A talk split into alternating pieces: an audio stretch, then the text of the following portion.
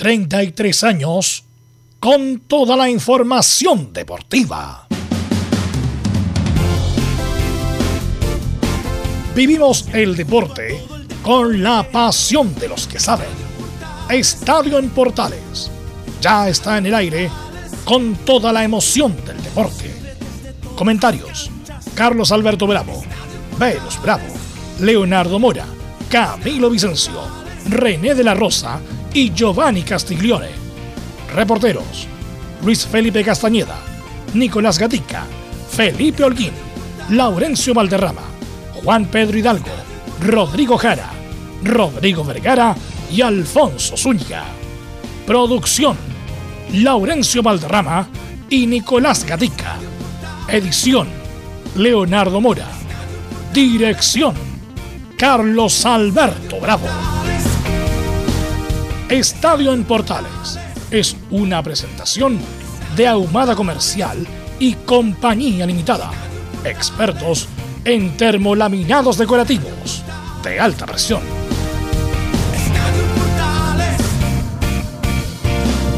Hola, hola, ¿qué tal? Buenas tardes, ¿cómo le va? 13 del 9 del 2021. Por 100 mil dólares no llegó Ferreiro, llegó Santo de Venezuela. Venezuela con 33 años. Esta tarde a las 7, en un gran partido de la fecha, Unión Española, Universidad de Chile, Casanova por Arias y Galani por Espinosa, entre otros. Gran triunfo de Católica en un partido bajo la lluvia, le ganó ayer 2 a 1 a Curicó. Y Pelucci, yo soy empleado del club y estaré hasta que el club estime conveniente. Vamos a ir de inmediato con ronda de saludos en la edición de hoy día de Estadio Portal. Don Nicolás Gatica, ¿cómo se prepara Colo Colo para el partido de mañana? ¿Qué tal? Buenas tardes. Buenas tardes a todas las sintonías de en Portales. Claro, como lo anunciaba justamente en el inicio del programa Carlos Alberto, claro, Colo Colo ahora, a minutos del cierre del libro de pases, sorprendió con el atacante venezolano alemán de 33 años, justamente Santos, en reemplazo de Facundo Ferreira. Tenemos la palabra de Daniel Morón y del Mundo Valladares, justamente eh, tirándole un palo al argentino y también, por supuesto, celebrando la llegada del venezolano que tenía la intención de llegar y, por supuesto, sabremos cómo prepara el duelo de mañana ante Everton. Perfecto, muchas gracias Nicolás Gatica y en la informa de Católica estará Luis Felipe Castañeda. ¿Cómo te va? Buenas tardes. Muy buenas tardes, Carlos Alberto. Un saludo a toda la gente que nos escucha en Estadio Portales. Católica por fin volvió a ganar como visitante. Fue 4-2 frente a Curicó Unido y Paulucci ya suma dos triunfos consecutivos en la banca de Católica. Se queda hasta diciembre. Lo escucharemos en la palabra del técnico de la UC. Esto y más hoy en Estadio Portales. Muchas gracias, Luis Felipe. Y vamos de inmediato saludando a Laurencio Valderrama. Por Dios, el Vitamina, segunda derrota consecutiva, Laurencio Valderrama. Buenas tardes. Muy buenas tardes, don Carlos Alberto, para usted y para todos quienes nos escuchan en Estadio en Portales Edición Central. Tendremos doble informe de las colonias. Por un lado, como bien lo decía usted, la derrota del Audax agónica 3 a 2 ante Unión La Calera, que le permitió, eh, que le implicó, eh, además que ha relegado al cuarto lugar de la tabla. Tendremos las reacciones del Vitamina Sánchez, quien reclamó también por una jugada al final del partido. Y por cierto, tendremos la previa de la Unión Española, donde habló el Nico Mancilla, uno de los baluartes de la defensa, quien vuelve hoy a jugar ante la U. Estimas en Estadio Portales. Perfecto, muchas gracias Laurencio. Luego tendremos a Leo con el informe de AU de Chile y saludamos a nuestros estelares. Espérate, saludemos a Leo. Saludemos a Leo que parece que teníamos un saludo de Leo Emilo. Saludemos a ah, Leonardo, Leonardo Mora. ¿Qué tal muchachos? ¿Cómo están? Buenas tardes. Así es, pues hoy día vamos a hablar en la Universidad de Chile de lo que fue el cierre del libro de pases del viernes pasado por la tarde y además de obviamente la previa del partido ante la Unión Española esta tarde. Seis y media vamos a estar al aire junto a la primera de Chile, Estadio Portales. Así que de eso y más hablamos, por supuesto, en el bloque de la Universidad de Chile, acá en Estadio Portales Edición Central. Gracias, Leonardo. Ya estaremos con Leonardo con todo el informe de Universidad de Chile. Y ahora sí, nuestros estelares. Camilo Meicencio, ¿cómo le va? Buenas tardes.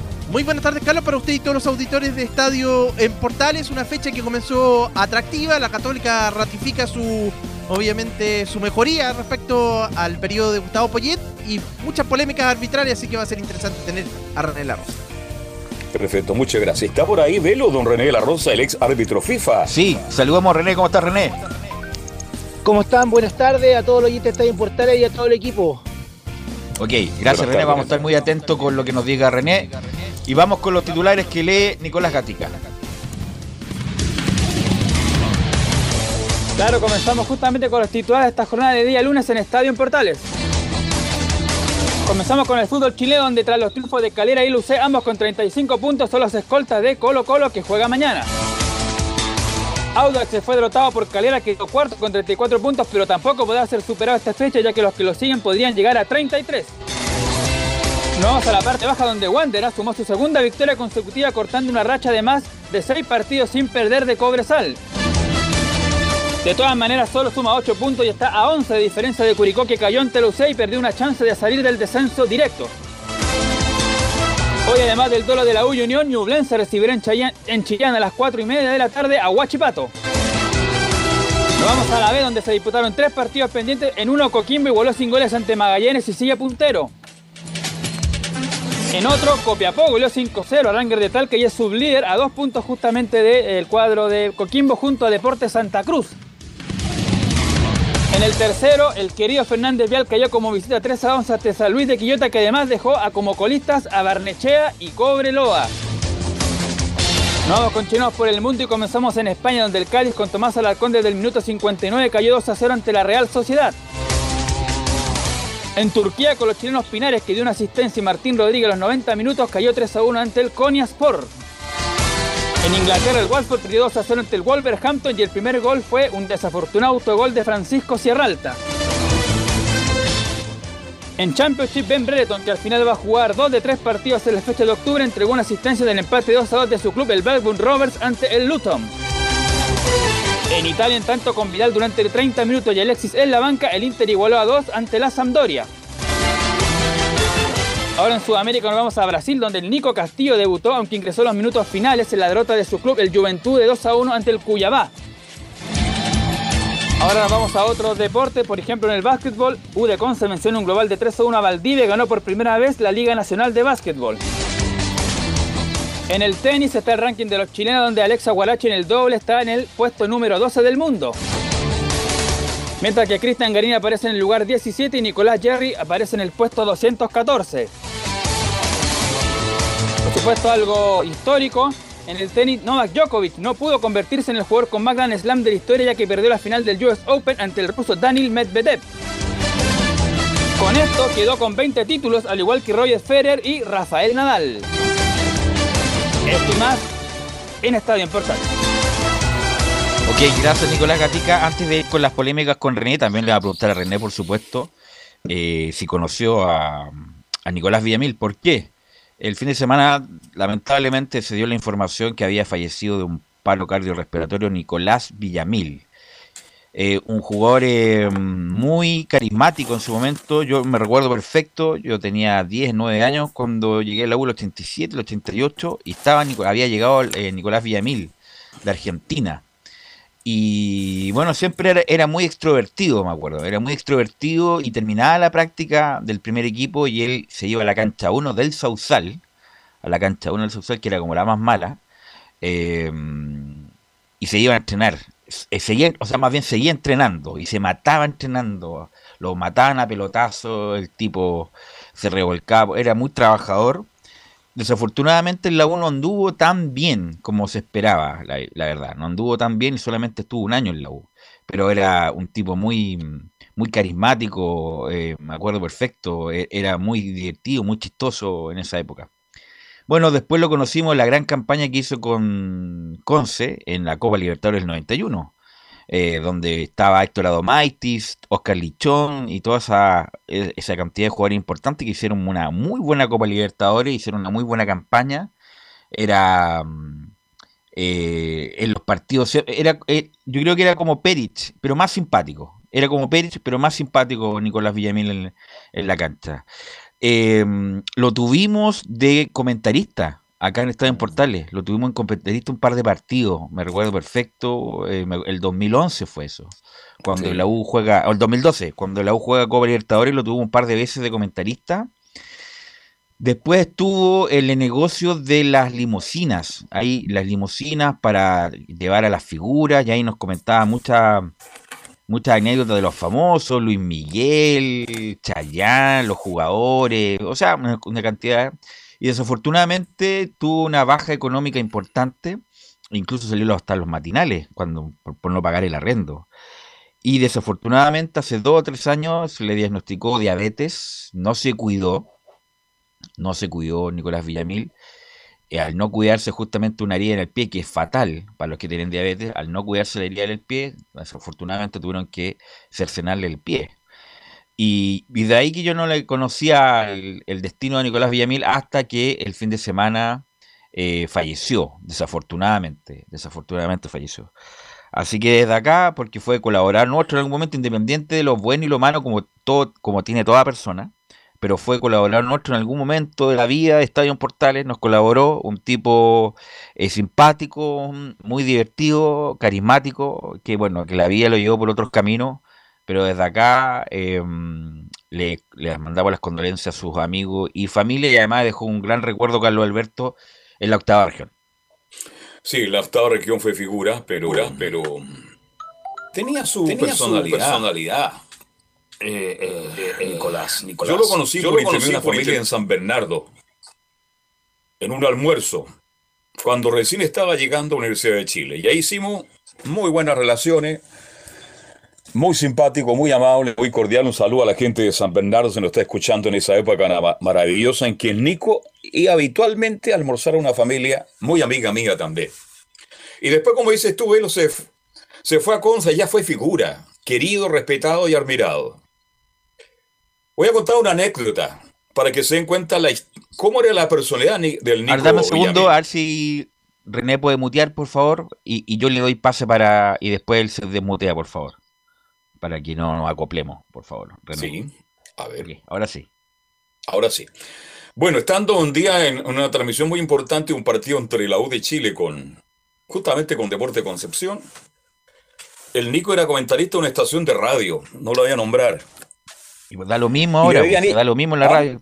no, nombra la radio. Interamericana. Da lo, mismo. Interamericana. Ah. Le habían hecho una crítica en la semana a Nico, que no había jugado bien, y llegó no sé, los que conocieron el viejo estadio de Concepción, había que subir una escalinata tremenda, era muy, muy inclinada, no cualquiera la subía, y si la subía, lo subía una sola vez nomás. Y el Nico empieza a buscar justamente al colega que lo había criticado. Abre la puerta, así que tú me criticaste el otro día. Y sin darle un segundo, le pegó un golpe y lo dejó sentado en la escalinata del estadio. Ese era Nicolás Villamil. Pero tú lo dijiste muy bien, fue un colaborador nuestro, muy simpático, muy agradable, no se cuidó, y él lo dijo, ¿no? Yo voy a estar hasta el día que esté nomás, pero no se cuidó, vivió la vida, gozó la vida, pero fue un arquero que deja recuerdos porque en Concepción fue gran figura. Así que, ¿qué más te puedo contar desde acá? Mis condolencias a su familia, que descanse en paz. Se fue muy joven, ¿ah? ¿eh? Recién había cumplido 56 años. Muy, joven. sí. Bueno, ¿qué recuerdo tiene René La Rosa de Nicolás Villamil? Tú que a lo mejor lo arbitraste, ¿no? No creo, no, no, creo. No, no creo. Eh, sí, Belu, bueno, el, eh, aunque tú no lo creas, recuerda que yo fui a Concepción a un partido en eh, recordando a, a, a, nuestro colega eh, Selman y él estaba como representante deportivo en San Rosendo y él estuvo ahí eh, conjuntamente, compartí con él, eh, almorcé con él, todo, eh, estaba en la organización. Y ahí, bueno, me, contó toda su historia, estuvo bien mal económicamente y no porque lo, hay que destacarlo, sino que es para que la gente sepa cómo uno puede estar en la gloria y de repente puede estar en el suelo, como se puede decir, y no estoy diciendo que él estuvo en el suelo, porque varias gente de Concepción, especialmente árbitros, ex árbitros, lo ayudaron y de hecho por eso estaba en esa institución. Estuvo en el suelo Nicolás Villamil, estuvo mal, muy mal económicamente. Le debía a, cada esquina, tenía una deuda. Pero eso no desmerece su calidad como persona. Cada uno tiene algunos problemas y desafortunadamente no lo pudo solucionar, del todo. Del todo. Sí, efectivamente, Velus, eh, ahí me comentó también a nosotros la pierna que yo, eh, si bien es cierto, no, no, no, yo no la alcancé a dirigir, pero estaba justo en su retiro cuando yo estaba eh, llegando a primera división pero siempre era polémico en el sentido que eh, su personalidad eh, le gustaba la buena vida y, bueno, eh, mis condolencias también a su familia. pero como le digo, uno puede estar en la gloria y de repente puede estar en el suelo y eso hay que prevenirlo de todas maneras, sea en cualquier, sea en el deporte o sea en la vida. Bueno, justamente, justamente en...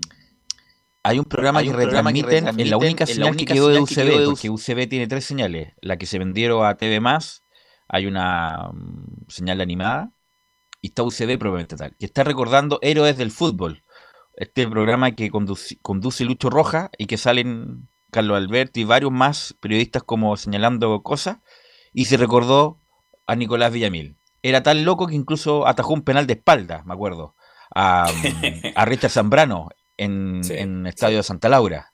Eh, así que recordaron, hicieron un pequeño recuerdo el fin de semana en ese programa de, de Nicolás Villamil. Así que bueno, nuestras condolencias y los, bueno, los mejores recuerdos Velus. para él. Sí, Camilo. Es que yo también me acuerdo de Villamil. O sea, cuando recién empecé a ver fútbol y estaba en Concepción y tengo grabado un partido del año 97 en San Carlos de Apoquindo donde el Beto Acosta le convierte como cuatro goles en una victoria de la Católica 7-2. Así es, justamente. Sí. Lo de, lo de René. René, usted anda sin fonos como siempre, ¿eh? Lo vamos a castigar, ¿ah? Está con fono, ya. Él se Ah, escucha ya. muy bien. Ya, lo que pasa es que rebota, parece. Bueno, da lo mismo. Sí, bueno, René, sí. bueno, René. eh, las polémicas las de la polémicas fecha de la hablamos de fecha la hablamos de la católica. La- Ahí hay una Ahí hay polémica una importante, polémica una mano, a ver si una me a ayuda, una me mano ayuda, que una mano que- reclama la gente de Curicó, no sé eh, quién era el jugador, porque está la foto ahí. Lanaro. Lanaro, ¿te pareció mano para cobrar penal René de la Rosa? Eh, bueno, Velus, tuve la oportunidad de ver el resumen. Bastante complicado con lluvia. eh, si bien es cierto, eh, aunque usted no lo queda con lluvia, igual cuesta más el asunto de la visión, pero asunto con el VAR, todo. Pero para mí, como bien lo dice Camilo, hay una foto ahí. eh, para mí era perfectamente sancionable esa mano. Y era, bueno, y hubiese cambiado, no sé si hubiese cambiado, porque por asunto de, de- de tantos goles que hizo Católica posteriormente a esa mano. Pero eh, sí, para mí era una mano sancionable con penal y bueno, Julio de- eh, definió que no y no quiso consultar tampoco al VAR. Sí, porque extiende Sí, la mano. extiende la mano, O sea, no, sí, no no, hay- es- aumenta su volumen del cuerpo, de lo que siempre mencionamos en cada programa cuando es una mano sancionable con penal. Sí, sí. ¿Y hay minuto, ¿Y qué hay minuto minuto, era, qué minuto era, Camilo? Camilo? ¿Esa mano? ¿Esa mano? ¿De Lanaro? Minuto 60 y algo por ahí. Ya. Ok. Eh, no, no era menor, eh, René. Al- otra, ¿qué, tú, tú tienes otra polémica, René. No, no, no, eh, es una polémica la cual, eh, bueno, no es de primera división, es de segunda entre el equipo de Copiapó con Ranger, que hay unas agresiones y producto todo, yo creo que puede haber sido, pre- eh, se puede haber prevenido. Eh, hay una hay noticia en la cual eh, posteriormente al partido eh, jugadores eh, se enfrascaron en, en- golpe y yo creo que eso hay que destacarlo, aunque sea una, no, no sea una polémica, sino que no puede ser.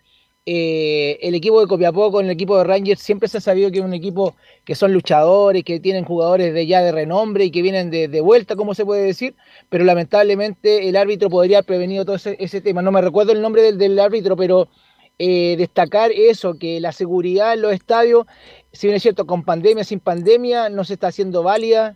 eh, la integridad de los jugadores está en riesgo y eso yo lo que más critico, más que una polémica de una mano, no mano, penal, no penal, eh, yo creo que la agresión en el fútbol no debería existir como en ningún deporte.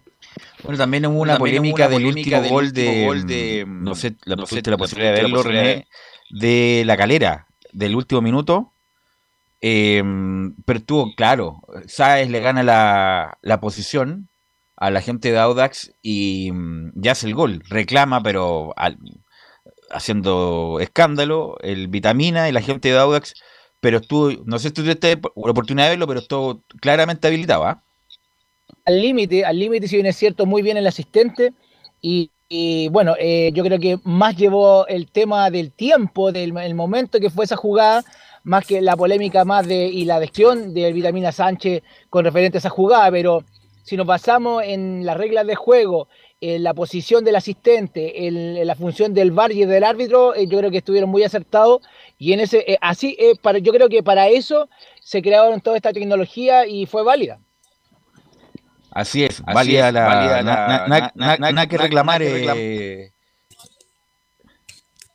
eh, legal, como se puede decir, y así que la- la los reclamos de Vitamina Sánchez, yo creo que tendría que haber visto la imagen. Posteriormente, yo creo que la había visto y ahora está muy arrepentido de su reacción. Mira, te voy a Mira, te confesar, voy a yo, no, confesar, yo no no- vi no nada vi de nada Copiapó de Ranger. Copiapó ¿Nos puedes, Ranger, ¿nos contactu- puedes contactu- contextualizar de nuevo, René, lo que pasó con Copiapó y Ranger? de- eh, describir el hecho y, y señalar el comentario, René. La oportunidad porque lo vi en las redes sociales de, de- del, del- y en la crítica también al árbitro, de que toda la gente apuntaba al árbitro. Y, pido disculpas también por no saber, porque en realidad no manejo mucho lo- los nombres de los árbitros en este caso de esa división. Pero eh, son todas cosas que se pueden prevenir. Esto ocurrió al término del encuentro, jugadores que no estaban de acuerdo con, eh, con una reacción de un jugador y, re- valga la redundancia, reaccionan en contra de él y hay agresiones, hay empujones. Y lo que, lo que yo critico a través de la imagen es solamente la reacción del árbitro que fue muy pasiva y después quiso eh, revertir la situación eh, separando, pero eh, no, no, no, no constituye ningún... eh, el grado de arrepentimiento en este caso desde el árbitro solamente la proactividad y, y la acción de los jugadores también. Eh, por eso me, me, eh, eh, me detengo en, eso. En la agresión en el fútbol no debe existir. Siempre tiene que haber algo que, que lo pueda frenar y este era el árbitro y el cual estuvo muy pasivo y también la reacción de los jugadores. Así que vamos a ver ese informe. Yo quiero ver ese informe, lo voy a, lo voy a buscar y para comentarlo el día miércoles para saber qué, qué efectivamente ocurrió y qué es lo que vio el árbitro en todas esas jugadas tan Sí, me comenta, mm, Juan Pedro de Juan Pedro Antofagasta, desde claro, que Antofagasta, justamente claro, Felipe Muñoz Felipe era Muñoz- presidente de Copiapó y ahora está en Rangues. O sea, se mueve como si cualquier, como si cambiara de calcetines. Lo que sí vi René ayer en las noticias, como, como, como era antaño, los goles de la primera vez, y hay una mm, le, le- agarra la camiseta a un jugador de, de Magallanes, se, se la hacen tiras, se, le- se la destrozan prácticamente, y el árbitro, la verdad, no, no pesca esa, esa prueba física y cobra para el otro lado. La verdad, uno, uno no entiende, René. ¿ah? Ahí ya, eh, no, un claro error, un claro error de, de- no, no es tanto fili futbolístico, sino que quién tiene que ver si él tiene que romper el, el pantalón, en la camiseta y sanciona para el otro lado, no. Ahí yo tengo que, ahí existe la posibilidad de cambiar su sanción en el momento del acto. Si al final, a lo mejor el jugador que le, rompieron la camiseta cometió una falta, pero después la reacción y sobre la misma jugada se cobra la más grave. Y en este caso, haber eh, roto el, equipamiento del jugador, yo creo que es lo que predomina y ahí claramente, por eso tan, tan en el ojo de, parte de Magallanes, así que eh, muy mal el, árbitro en ese aspecto eh, y también en el equipo, porque él no está solo, hay un equipo detrás y lo puede haber revertido su sanción. Ahora el, el se el lleva, se lleva- termino acá, termino acá. el sentido de la típica, cuando uno, por ejemplo, le, le pegan una plancha y el árbitro no cobra, le muestra, pero René, pero mira la plancha, mira, me, tengo los toperos en el tobillo. ¿Todavía el árbitro seguía por eso o, o no? Eh, puede cambiar su, su decisión eh, y, me- mm, y además voy a ser autorreferente. Autorreferente. Dale, Marra. Eh, en una jugada en la cual, eh, en, eh, en la final de cuando subió Rodelindo a, a segunda división, un jugador, si bien es cierto, salta al jugador, le pega en la cara y yo le muestro amarilla. Veo y veo el rostro del jugador que le rompió la ceja y cambié la tarjeta. Todavía se puede hacer eso, pero no es que todavía es lo que corresponde. Uno puede cambiar la decisión y sancionar lo más grave en este aspecto. Y bueno, como lo bien dices tú, pero mira, tengo los, eh, los toperoles clavados. Sí, efectivamente, yo puedo cambiar, mientras no se reanude el juego, yo puedo cambiar cualquier tipo de decisión, sea por el VAR, sea por decisión propia. Camilo, Camilo. Sí, y Sí, no sé y si no pudo ver si el partido de Wanderers, porque ahí también hubo unas jugadas bien polémicas que Ángelo Hermosilla no va ni siquiera al VAR. Un penal clarísimo sobre un jugador de Santiago Wanderers que le dan un golpe en el rostro. No sé si... ¿Sí? Eh, ¿Sí? eh, me llamó la atención a mí que eh, le habían designado ese partido a, Ángelo en primera instancia. eh, y un golpe claro que podría haber sido, eh, no, no podría haber sido, es un penal claro, el cual eh, Ángelo se dejó llevar, no, le haber dicho algo del VAR y dijo no, para mí no, y no es no, y bueno, de nuevo lo van a- yo creo que de nuevo va a pasar al congelador, pero porque él se busca los problemas, porque esto es un espectáculo el cual todos pertenecemos. Eh, en la cancha él es el actor, tiene que hacer algo para mí como hincha o como jugador. Demuéstrame al menos que, que lo que viste es real y no lo hizo. Y lamentablemente yo creo que va a traer alguna consecuencia para él en- eh, referente a su arbitraje, porque fue un claro golpe y penal para Santiago Wander que lo está pasando muy mal. Así es. ¿Algo Así es, más, algo- eh, muchachos, para preguntarle a, mm, a René? No, de mi No, parte yo no no, tengo nada menos. que preguntar. Ok, eh, ¿cómo, has- ¿cómo ha estado René? ¿Muy bien la familia? ¿Todo bien? Para preguntarle algo, digo. Bien, estamos completando. No, todo, No, no, eh, todo yo, bien, yo le todo pregunto, bien. oiga, eh, eh, el olfato, el olfato suyo, suyo, ¿quién dirige el ¿quién clásico el próximo fin de semana? Don Carlos, eh, Roberto. Roberto Fijo. Roberto Toba. Roberto Toba. Sí, estuve hablando con mi amigo personal y no hay más, pues no, eh, Bascuñán no. Y para aquí hablamos de Felipe, de todos los árbitros FIFA, lo que hablamos en el programa anterior, que ya no hay un abanico de árbitros, eh, la cual se puede elegir, así que fijo Roberto Tobar. Roberto. Y al VAR, ¿quién va al VAR? Porque es muy importante quién está a Va a ir cargo del Julio. VAR hoy día. Va a ir Julio, pues, va a ir Julio, si son de- no hay más. va a Ya, estar- ah, ya, no hay más, no hay más. Así, eh, el primer árbitro va a ser Roberto y el, el- el- el que lo va a seguir en el bar, porque tiene que ser a la misma altura para que sea que es más creíble, va a ser Julio Bascuñán. Pero yo más allá de los demás, en realidad no es que, que sobren o, o que, o que falten, pero eh, va a ser Bascuñán en el bar y Roberto en la cancha. Bueno, lo mejor Así que es, tenemos, así que es. tenemos. Va a estar Roberto Tobar lo más probable, como árbitro principal, del Superclásico, que es después del 18, ¿no? ¿Qué, qué, qué día Sí, cae Camilo? 26. 26, domingo. Domingo, domingo 26, así, así que está muy atento. Bueno, René, te quiero agradecer. Saliste muy bien hoy día, así que esperamos que salga igual de bien como, lo, como hoy día. ¿eh? Muy, muy amable. Así va a ser, así va a ser eh, Velus. Un saludo a todo el equipo, a todos los oyentes de Portales y lo estamos escuchando el día miércoles. Así es, que esté muy es, bien, que esté René. muy ¿ah? bien, René. Muy amable. Muy amable. Ahí está don Ahí René de la Rosa, René de la ex Rosa, árbitro ex profesional, que nos daba las polémicas de la, de la fecha. Eh, mm, bueno, vamos a. Aquí que nos están mandando aquí un mensaje. A ver. Ah, ya, perfecto. Vamos a la pausa, René, y volvemos con la Católica, que ganó un partido muy importante el día de ayer.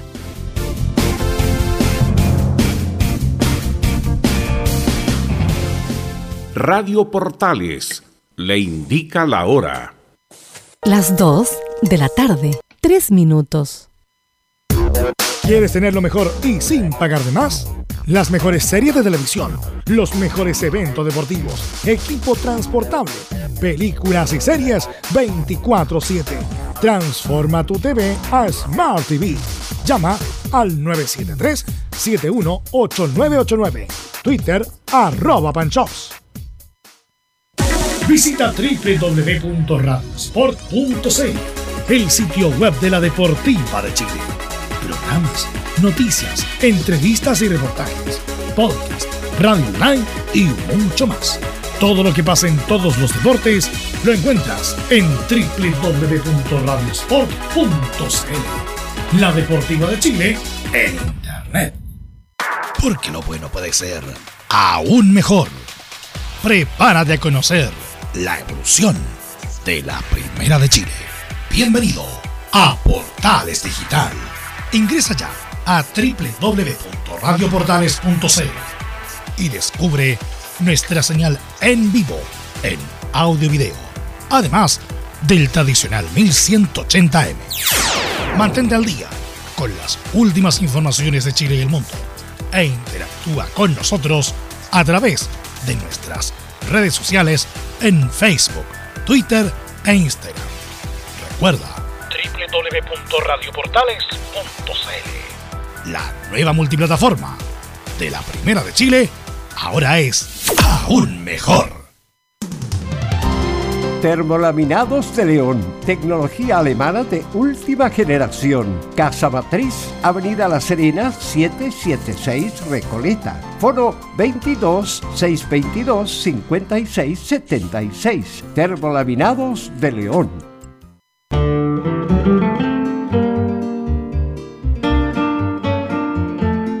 Nada más hermoso este mes que acercarse a la guitarra. Por sus cuerdas anda la historia patria, el canto de sus hijos, la esperanza de muchos. Todo cabe en esa caja soñadora. Radio Portales, en tu corazón, la primera de Chile, en el mes de la patria. Entre Marco Grande y Marco Chico, media vuelta y vuelta completa. Escuchas Estadio en Portales, en su edición central. La primera de Chile, uniendo al país, de norte a sur.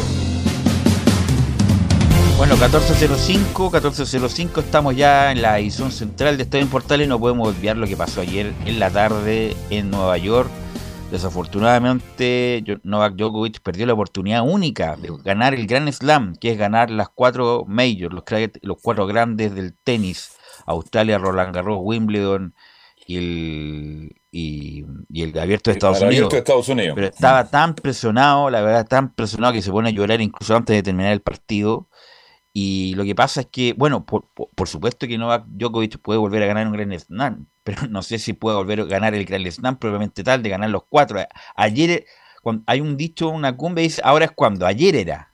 Mm. Mejor mañana les puede ganar a todos mañana, pero desaprovechó una gran oportunidad de ayer, Camilo Carlos Alberto, de coronarse como uno de los pocos que ganaba el Grand Slam, Camilo. Totalmente, de hecho, el día sábado, cuando había ganado la semifinal, era, era el comentario, pues de que hacía las se hacían las comparaciones con, con Federer, con, con Nadal. Rod no, Rod Laver, si Federer no, no, no ha ganado nunca. O sea, con, claro, pero con, se hacían las comparaciones respecto al nivel en que iba a estar en, ah, claro. Eh, eh, en, el tenis, justamente. Así que, claro, la desperdició esta oportunidad contra Medvedev. No, y estaba toda la farándula ayer, ¿eh? Estaba toda la farándula americana, Brad Pitt, el doble de Camilo Vicencio, estaba. ¿Quién más vi? Vi a, otros varios actores famosos, no me acuerdo el nombre, pero el más conocido estaba Brad Pitt, que estaba ayer en las tribunas del, del, de Nueva York. Yo creo que lo mató la presión Velo porque el partido ya cuando llegó a la final ya tuvo problemas, ya se notaba nervioso, no ese jugar sólido, seguro, potente. Imagínate que el resultado del partido ayer, 6-4, 6-4, 6-4. Entonces habla que la presión lo mató y lo llevó. Además que perdió con un gran rival. Este ruso juega muy bien. Y yo creo que este ruso se puede transformar, no sé qué edad tiene en la actualidad, pero puede ser. Entonces tiene un futuro esplendoroso, se puede meter ahí también ahora como la gran figura, como el número uno, pero yo vi muy presionado a Djokovic y creo que esa fue la razón que no pudo lograr lo que él quería, y que lamentablemente no fue así. Así es, pues. Eh, era una gran oportunidad para hacer historia. Bueno, obviamente que eh, ha hecho historia Djokovic, pero ayer era el momento de coronarse como una cosa única y extraordinaria de ganar los cuatro grandes eh, en el mismo año calendario. Eso es justamente lo que pasaba, lo que iba a pasar ayer si es que ganaba Djokovic. Bueno, Pero me quedo con el doble Camilo Vicencio, me gustó muy bien el doble que apareció en pantalla. Extraordinario. Brad Pitt. Bueno, alguien que no le mm, no lo comió la presión, incluso nada, nada, nada de eso, fue a la oh. Católica, que ayer ganó, ganó muy bien a, a Curicú Unido don Luis Felipe Castañeda. ¿Qué tal, Velus? Un saludo a toda la gente que nos escucha en Estadio Portal. Y claro, como lo decías tú, no le ha pesado nada este puesto de DT interino, al menos por ahora, para Cristian Paulucci, ya que el día de ayer consiguió su segundo triunfo consecutivo bajo el mando de la Universidad Católica le había ganado el local al Audax italiano por 3 a 1 en San Carlos de Apoquindo.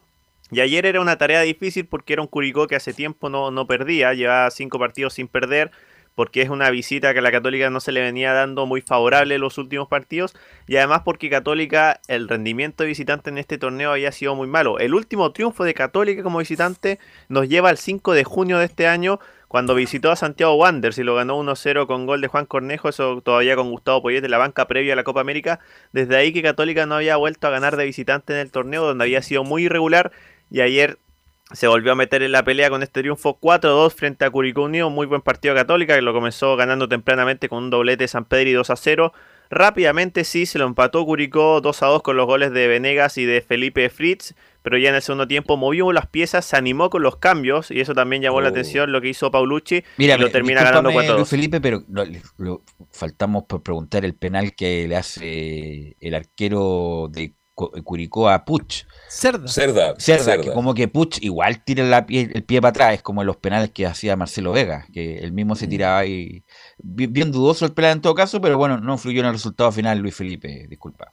Así es, porque justamente cuando iban 2 a 2 eh, falla el penal, más bien no lo falla, lo ataja muy bien Fabián Cerda el penal de San Pedro. Y se recordarán ustedes, y lo hablamos también en la transmisión la última vez que habían jugado Curicó y Católica en esta cancha, justo cuando iba a lanzar un penal San Pedri se apagó la luz, se suspendió el partido, se volvió a jugar eh, semanas después, empezó con un penal y justamente Cerda le había atajado el penal a San Pedri y le cobraron que se adelantó, lo volvió a ejecutar San Pedri, fue todo un libro, así que nos recordamos de eso también eh, ayer en la transmisión, pero claro, San Pedri falla este penal, se lo ataja Cerda, pero después igualmente, como lo decía, con los cambios que metió Paulucci, entraron Valver Huerta, Marcelino Núñez y Diego Valencia muy temprano en el segundo tiempo para cambiar un poco las piezas de la UC y le resultó bastante porque lo terminó ganando 4-2 la Católica como visitante frente a Curicó y se mantiene ahí en la pelea por en busca del tetracampeonato. Oye, Camilo, tú que... Pero perdón, la entrega de Buenanote, yo vi parte de ese partido, la entrega de Buenanote fue fundamental. ¿Mm? Porque un hombre que estaba olvidado se transformó en figura. Es que Buenanote cada vez que entra, cada vez que entra, se nota su presencia. Se lo, se lo dijimos al, al muchacho cuando lo entrevistamos, se nota su presencia, si no, no pasa indiferente, puede entrar mejor o peor, pero se nota porque tiene otro tipo de juego, Camilo. Sí, absolutamente, se mete hasta el área, se armó eh, pasando jugadores. Eh, fue importante para los dos goles justamente de la Católica, pero, pero claro, el, equipo cruzado que el primer tiempo ya controló el partido, Curicó esperó y la Católica no tenía ninguna llegada hasta el minuto 23, que fue muy efectiva con el gol de San Pedri. Errores ahí en la defensa de Curicó que nunca lograron despejar, la dejaron ahí en el medio y después en el segundo gol les vuelve a pasar lo mismo y ahí aparece San Pedri y bueno, y después la contra, rápidamente Curicó Unido eh, se puso, logró el, descuento, pero, pero claro, termina 2 a 2. Incluso Curicó pudo haber terminado en ventaja el primer tiempo. Hay una mm, tapada de en doble instancia de, mm, en el área chica de Sebastián Pérez, y después sacan la pelota de la línea, otra de Venegas. Es decir, pudo haber eh, revertido el resultado Curicó en el primer tiempo. Y en la segunda parte fue más la católica. Luis Felipe. Así es lo, lo que destaca eh, también usted. Los principales errores de Católica en defensa por la banda izquierda. Precisamente por eso se le, se le cuestionó harto nuevamente a Alfonso Parot, donde Fritz le gana las espaldas en el empate 2 a 2. Y también lo de Astaurua, que justamente en el segundo tiempo es uno de los que sale para que ingrese Valver Huerta, que era uno de los que estaba en la banca, había vuelto recién por la nómina de la selección chilena y de ahí también se, notó un cambio, se afirmó mucho más la Católica, así que uno también tiene claro que, Huerta va a seguir siendo el titular y ahí entre esta Uruguay y Lanaro tendrán que pelear el puesto del central por la derecha. El ingreso de Marcelino también, que tuvo un remate de larga distancia en el segundo tiempo que atajó muy bien Fabián Cerda. Y claro, lo que destacan ustedes de Diego Bonanote, que finalmente asiste a Diego Valencia y también asiste al Chapa Fonsalía los dos goles de Católica para terminar ganándolo por cuatro goles a dos. Así que si bien eh, Paulucci lo ha dicho, mantener el esquema del 4-3-3 con los interiores, pero con este rendimiento Diego Bonanote se vuelve quizás a abrir la opción o ese gran debate que hay siempre en Católica de por qué no es titular y si puede ganarse un puesto también en la Católica de aquí a diciembre, que es cuando termina contrato y veremos también si, si renovará o no en la Católica. Bueno, Paulucci lo conoce de sobra, más que cualquier otro entrenador, lo ha tenido en estos tres periodos, pero pero yo, bueno, independiente que, va a seguir eh, aportando buenas notas, yo creo que igual va a salir de la Católica. Es como ya, e, e, es, una tendencia lo de buena nota, que todos los técnicos que llegan no lo tienen de titular y ni siquiera es el primer cambio. Eh, entra como, como prácticamente la urgencia, Camilo. ayer entró, obviamente tuvo más tiempo.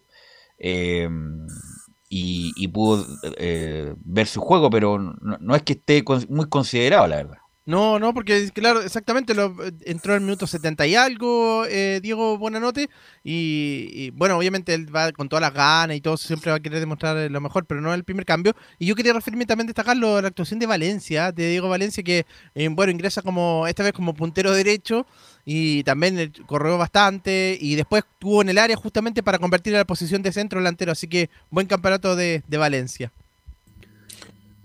Así es, fue uno de los que destacó también Diego Valencia. Escuchemos las reacciones que dejó este partido justamente con el entrenador de la Católica, Cristian Paulucci. Escuchamos la primera donde asegura que hoy hicimos un muy buen juego.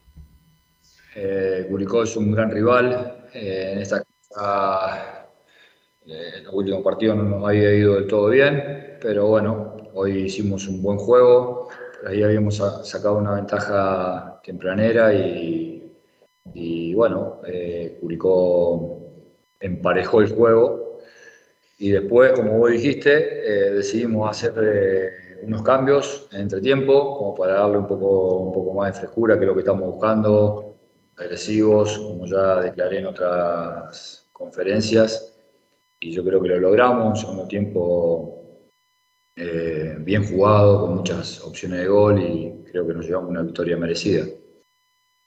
Hay la palabra de Cristian Paluche que nos asegura que fue un triunfo merecido para la Universidad Católica. Y antes de, presentarles un tema también que fue de, lo que habló y es el gran debate que se forma ahora en la Católica, escuchemos primero la segunda que habló Paulucci respecto a esta mala racha que le decía yo de, de visitante, que la Católica no ganaba desde junio como visita. Escuchamos la segunda de Paulucci que asegura que queríamos revertir la mala racha de visita.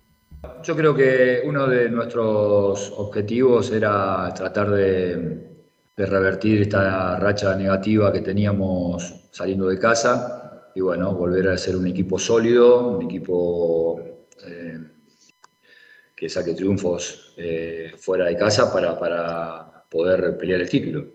Si nosotros no logramos eso, va a ser muy difícil ser protagonista del campeonato. Ahí, muchachos, la segunda Paulucci y lo que les decía del tema que se habla ahora entre hinchas, se lo evalúa también la dirigencia, el tema del entrenador. ¿Puede seguir o no Paulucci hasta diciembre? ¿Va a llegar igualmente un nuevo entrenador? Eso es lo, lo, que se habla en Católica. Escuchamos primero lo que nos responde él para después lo, lo, puedan comentar. Y él asegura que estamos trabajando aquí hasta que el club consiga un nuevo entrenador. Eh, que nosotros somos empleados del club, tanto yo como los chicos del staff, que ustedes los conocen. Y estamos por un periodo hasta que el club consiga entrenador. Y ese es nuestro objetivo, eh, tener contento al plantel, que recuperemos terreno para estar ahí en la pelea, como te dije anteriormente. Eh, y cuando el club decida traer, un entrenador y que tengan la posibilidad los muchachos de pelear el campeonato. Hay muchachos la, lo que se evalúa ahora, si debe seguir o no Paulucci hasta diciembre o debe Católica buscar un entrenador ahora que va a tener dos semanas de descanso. Difícil. Bueno, bueno ¿y, y, qué, y, qué, tan cerca está eso, Luis Felipe? ¿Están buscando o, o, o, como que moderaron la búsqueda justamente por lo que está haciendo el calvo entrenador? Siguen en la búsqueda y esto también según lo, lo que la misma dirigencia ha expresado, tanto Tagle como el Tati apenas se fue Poyet dijeron que iban a empezar con la búsqueda de entrenadores, pero sí es un hecho de que se ha puesto más difícil o se ha puesto un poco más lenta esta búsqueda porque se habló la semana pasada con mucha fuerza el nombre de Juan Antonio Pizzi, pero yo me comuniqué con el representante del entrenador argentino y me dice que todavía no lo, ha, no lo ha llamado nadie de la dirigencia católica. Entonces, es un hecho que está en carpeta Pisi, que estuvo en su momento Guede, pero al menos los contactos o lo están haciendo muy lento o definitivamente, o definitivamente no se han iniciado por parte de la dirigencia católica. Y puede ser que con estos buenos resultados se empiece a confiar un poco más en Paulucci y al menos sea el debate que tenga la dirigencia entre ir por un técnico o quedarse con Paulucci, que como lo decían ustedes, también conoce muy bien a este grupo de jugadores. No, y se Ahí nota... está el problema cuando velo cuando los técnicos son nombrados en forma interina y si les va bien, ahí, ahí se vende el problema para los dirigentes. ¿ah? Traemos otro, buscamos otro, y yo creo que la Católica está buscando, pero leen tranquilamente. Y si Paulucci sigue ganando, va a ganar más presencia como técnico del primer equipo. No estoy diciendo que Paulucci se quede, pero la Católica necesita un buen técnico, claro que lo necesita, pero por ahora Paulucci sorprende, no solo ganando, Camilo, usted que habitualmente comenta los partidos Católica, está jugando distinto la Católica, totalmente distinto. Bueno, es que se soltaron, de, lo, lo, dijo nuevo San Pedri, estaba muy tenso en el periodo anterior y ahora se nota, eh, volvieron como a retomar parte de ese juego que, que se mostraba los años, en los, en los dos últimos años y de, de ir a, a presionar, de, de, estar eh, arriba incluso bastante en los laterales también. Eh, y, pero si van a hacer cambio de entrenador, esta sería como las dos semanas ideales, porque Católica recién vuelve a jugar eh, en dos es. semanas justamente. Mm. El punto claro, lo que pasa obviamente que queda como la, la cuestión, la apariencia, obviamente que se nota en la cara de los jugadores que están mucho más contentos, es una cuestión de evidente que están mucho mejor que Poyet, que se, como que se sacaron un peso encima, un cacho encima con los dos Poyet, la verdad, y se ve que están más contentos, más fluidos, más sueltos los jugadores y con mucha más confianza. Pero bueno, Paulich Independiente, incluso que salga campeón con este equipo, al final lo más probable es que no continúe porque es un ayudante, pues es un ayudante, un funcionario del club, no, no es un técnico titular en este momento, a menos que lo respalden porque haga algo extraordinario, pero no creo. Así que bueno, Católica está ahí a la Guaite, ahora que estamos en fiestas patrias de, Colo Colo, la calera, vamos a ver qué hace la hoy día, la misma unión. Así que um, y esperando también, me imagino yo, que termine la, estos días de cuarentena de Orellana para que se ponga a disposición del cuerpo técnico, Luis Felipe. Así es, llegó el día viernes, siete días de cuarentena, así que ya no le queda poquito a Fayán Orellana y lo que decía Camilo también, si Católica va a traer un entrenador, el momento ideal es empezar a tener novedades esta semana y aprovechar que Católica, por fiestas patrias, obviamente todos los equipos no van a jugar y además Católica tiene libre la otra semana, entonces van a ser dos semanas para que Fabián Orellana se alcance a poner a punto y para que pueda o no llegar un nuevo entrenador para conocer bien al plantel y prepararse para el siguiente desafío en dos semanas más que será recibir en San Carlos de Apoquindo a Melipilla. A Melipilla que tiene olor a Primera B. ¿Algo más, Luis Felipe? Sí, lo último para terminar, muchachos, escuchemos la última declaración de Paulucci respecto a Diego Valencia. Le asegura que es un jugador extraordinario y se mostró muy feliz por su rendimiento. Diego es un jugador extraordinario, jugador con un futuro enorme. eh, no lo digo ahora porque está en la selección. Eh, yo estaba en otro club anteriormente y no me acuerdo, me parece que de- debutó Diego con Everton, si mal no recuerdo, hizo uno o dos goles o el segundo partido que debutó. Sinceramente, Diego es un jugador extraordinario, con un porte físico bárbaro. Yo creo que tiene nivel o va, o va a llegar a grandes cosas. Eh, tiene una muy buena cabeza y como futbolista eh, tiene, tiene esta variante que a mí me gusta mucho. Hay muchachos la última sobre Diego Valencia y Oye, las variantes le, lo le tiró toda la, le tiró toda la pérgola. ¿eh? ¿Ustedes ven a Valencia como un gran jugador en el futuro, jugando en Europa, por ejemplo? Ha jugado, bueno, ha ido mejorando Valencia, eso es indiscutible. Es indiscutible. Yo, la verdad, y quiero decir, cuando lo vi al principio, lo tildaba de tronco, Sí. pero, eh, pero independiente de eso, ha mejorado mucho en los movimientos, en la forma que se perfila, en la definición. Además, el tipo de inteligente ha jugado de puntero derecho, puntero izquierdo, ha jugado de volante, ha jugado de nueve. Así que a veces la inteligencia hace más que incluso las mismas condiciones naturales. Y este muchacho, si sigue así, con esa disposición y humildad, eh, perfectamente puede llegar a, a lo mejor no a las grandes ligas, pero sí a lo mejor una liga intermedia de Europa y otra liga importante del mundo. Así que tiene que continuar, tiene que continuar en, en la posición que está Valencia. Así es, muchachos. Así que eso con la información de Católica y veremos si hay novedades respecto a una posible llegada de un nuevo entrenador en los próximos días. Muchas Oye, gracias, Luis ¿cómo está, Felipe. Muchas Perdón. gracias. Sí, eh, Agüet eh, ya está entrenando el tema físico, todavía no trabaja con balón, pero entre un mes, un mes y medio todavía tiene. Ah, tiene le queda, le queda. Le Sí. queda su tiempo todavía. Perfecto. Gracias, Luis Felipe, muy amable. Un abrazo, muchachos. Y vamos a ir con el informe, don Emilio, que nos tiene preparado don Leonardo Moro, porque hoy a contar de las 18.30 horas por Portales Digital, 19 horas por el AM, estamos con toda la cobertura del partido entre la Unión Española y la U de Chile en este informe que nos entrega Leo Mora. ¿Cómo están muchachos? Buenas tardes. Así es, pues estamos preparados ya listos para lo que va a ser el duelo de esta jornada, que continúa después de todos los partidos de, de la jornada de ayer. Hoy día otro duelo importante. Universidad de Chile va de visita al Estadio Santa Laura, Universidad SEC, después de tanto tiempo. ¿ah? Incluso recordemos que en algún momento se habló de que la U podía haber sido de local ahí en ese estadio, pero eh, saben las relaciones que ha tenido siempre, o más bien en los últimos años, Azul Azul con, con Segoya y compañía. Pero bueno, las situaciones están primero fuera de la cancha antes de hablar de lo que va a pasar esta tarde en el duelo que es a las 19 horas y que será transmisión de estadio en Portales, tanto por Portales Digital como por el 1180M, encimita de que comience este partido. Y tiene que ver primero con lo que pasó en el cierre de- del libro de pase. Pues ah, ya lo sabíamos, en la semana se habló de este tema. Antenor Junior Fernández está ya en la Universidad de Chile, está haciendo la cuarentena. Aprovechó de comentar a través de sus redes sociales lo que fue el, fichaje perdón, de este jugador que el día miércoles nosotros ya lo habíamos adelantado acá en el programa en Estadio Portales y ya el día jueves ya era totalmente oficial el tema. Habló en sus redes sociales, habló por todos lados, la misma U también hizo sus publicaciones en la jornada del miércoles y ya está la Pantera Azul obviamente haciendo la cuarentena para poder estar eh, ojalá dispuesto, listo para jugar el Superclásico del domingo 26. Así que un hombre que estuvo ya en la Universidad de Chile el año 2012 en la era San Paoli, en la parte final de la era San Paoli, marcando goles justamente en los Superclásicos, por eso lo recuerda mucho el hincha de la Universidad de Chile. Y el otro fue este jugador que eh, también se sumó en las eh, últimas horas y que es una obsesión juvenil de, de la Universidad de Chile, que es Anderson Contreras, la joyita que busca obviamente eh, hacer carrera en esta Universidad de Chile y que recordemos que está en recuperación y que aún no puede competir.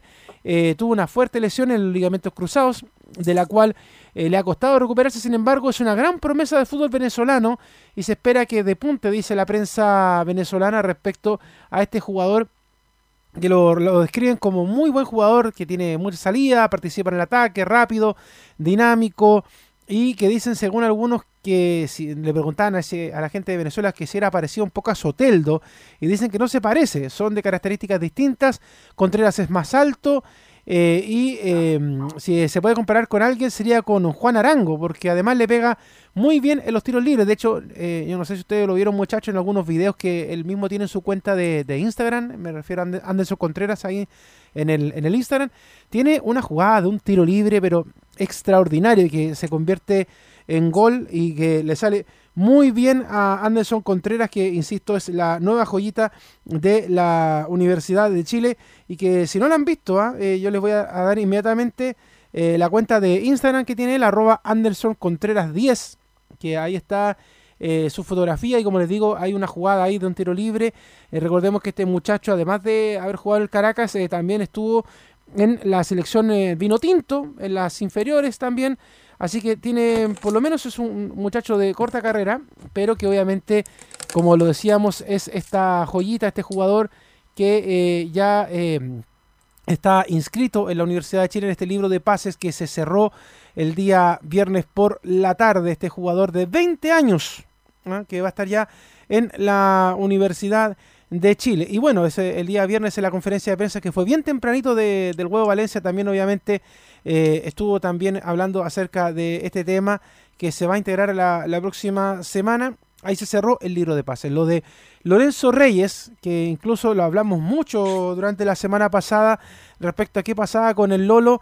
Bueno, contarles que finalmente la Universidad de Chile no llegó a acuerdo con el flaco Yoino, que recordemos que es el representante de Lorenzo Reyes, y eh, habían varios temas ahí con respecto a este tema de que no llegaron a acuerdo económicamente, también por el tema de contrato que, que tenía, porque recuerden que estaban, eh, de parte del flaco Yoino, estaban pidiendo de que eh, Lorenzo Reyes llegara y que a lo mejor si a fin de año le apareciera una oferta de otro, de otro club, él pudiera partir con esta cláusula. Y la gente de Azul Azul obviamente no lo quería por ese corto periodo de tiempo. Así que eso en cuanto a los que podían llegar y a los que debían renovarse, estuvimos conversando el fin de semana con eh, también el cono Joaquín Larribey y eh, por lo menos él asegura que durante este tiempo él se va a mantener en la Universidad de Chile. Por lo que pudimos averiguar con él y ahí un poquito de las fuentes, es que hasta al menos fin de año él estaría asegurado en la Universidad de Chile y obviamente él quiere un contrato de dos años, pero si se llega a negociar por uno, pero bien, incluso eh, él se mantendría en la Universidad de Chile y esto obviamente queda todo subeditado a la llegada de Luis Rogueiro, que recordemos que llega ya derechamente en octubre a tomar la banca de la Universidad de Chile. Así que eso en cuanto a el tema de los fichajes, también hay que ver la situación del Cachila Arias, que también recordemos tiene que renovar en este eh, periodo con la Universidad de Chile, pero no ha hecho tanto ruido así como el tema de Joaquín Larribey en la delantera de la Universidad de Chile. Como lo dijimos, se vería bien linda la, la delantera con eh, Franco Lobos, con Joaquín eh, Larribey y con Junior Fernández, o con Junior Fernández y Joaquín Larribey, según como la quiera manejar eh, Huevo Valencia en, eh, en este periodo, porque de técnico tampoco se ha hablado, así que vamos a ver qué es lo que pasa después del 18, si es que finalmente se habla de un nuevo técnico, se aguantan con Huevito Valencia de cara a eh, lo que es fin de año y ahí traer un técnico nuevo para el nuevo periodo que recordemos que comienza en enero inmediatamente porque el torneo se tiene que jugar rápido porque el próximo año hay mundial, así que es algo de lo que también tiene que ver en estos momentos azul azul. Y entrando ya a la cancha, hoy, hoy día la Universidad de Chile buscará el triunfo ante Unión Española luego de los empates conseguidos ante Huachipato en Talcahuano y Deportes de la Serena de local allá en Rancagua. Pues y los hispanos también vienen muy prendidos, logrando tres victorias al hilo, luego de vencer a Wanderers, a La Calera y Melipilla, que después ya nos va a contar más detalles Laurencio Valderrama cuando hable respecto a este tema. Y bueno, esta semana, que, que fue bien larguita, porque jugaron el lunes, pero tuvieron este fin de semana también de trabajo, eh, hay que buscarle reemplazantes a esta Universidad de Chile, Ramón Arias y Gonzalo Espinosa, los que están suspendidos por acumulación de tarjetas amarillas. Y bueno, ya sabemos que de Cachila no hay dudas que lo reemplaza Luis Casanova, que de hecho ya lo alternó hace algunos días por esta lesión del Cachila Arias. Y también está la situación de Sebastián Galani. ¿eh? Tiene que ordenar el medio campo, eh, hay que ver si estará en condiciones, podría ser titular o si no, eh, y Camilo Moya, pues el reemplazante también de Gonzalo Espinosa. Todo cambia si no llega el volante que se lesionó ante Huachipato. El volante central sería Moya y ahí Valencia se la podría jugar con el ingreso de Lucas Asadi o Pablo Arangui para jugar con un volante más de salida. De todos modos, eh, el 22 que jugó el partido ante La Serena es opción para ser titular a todo evento en reemplazo de Marcelo Cañete, que recordemos que ha sido bastante criticado, no así eh, Pablo Aranguis, que entró bastante metidito en el último partido. Pasemos a escuchar rápidamente declaraciones de lo que dejó esta conferencia de prensa del viernes, pero que obviamente está contingente para lo que va a ser el partido de esta jornada. Lo primero tiene que ver con este partido ante la Unión Española. Escuchamos a Valencia en el Estadio Portales. Siempre uno hace el análisis eh, de lo que es el rival, de lo que son sus su fortalezas, de lo que por supuesto le viene dando resultados, como comentábamos en la última en las últimas tres fechas, donde ha, conseguido tres triunfos que son importantes. Eh, el último partido creo que fue, fue muy bueno, fue muy positivo y con mucha claridad y bueno, con, rendimientos importantes, con algunos chicos que, que, son de la cantera de ellos que vienen también dándole muchos resultados, como, como Yáñez, como Méndez ya, que, que, ya son jugadores que se van consolidando y bueno, y una forma y un funcionamiento que seguramente le ha dado su entrenador para, para con el equipo. Así es que nosotros tenemos que tratar de, de saber contrarrestar lo que va a presentar eh, Unión en ese análisis que por supuesto hemos, hemos ido haciendo y tratar, vuelvo a repetir, de nosotros también volver a a, lo que eh, nosotros creemos nos estaba dando resultados y que hemos perdido un poquito ese, ese control del juego, esa, ese, ese dominio del mismo eh, y donde por supuesto nosotros eh, podamos retomar esa situación, vuelvo a repetir, y elevar nuevamente también rendimientos individuales que, que sabemos que también son, son importantes a la hora de, de competir. Ahí entonces la primera reflexión de Esteban Valencia con respecto a este partido ante la Unión Española de esta tarde.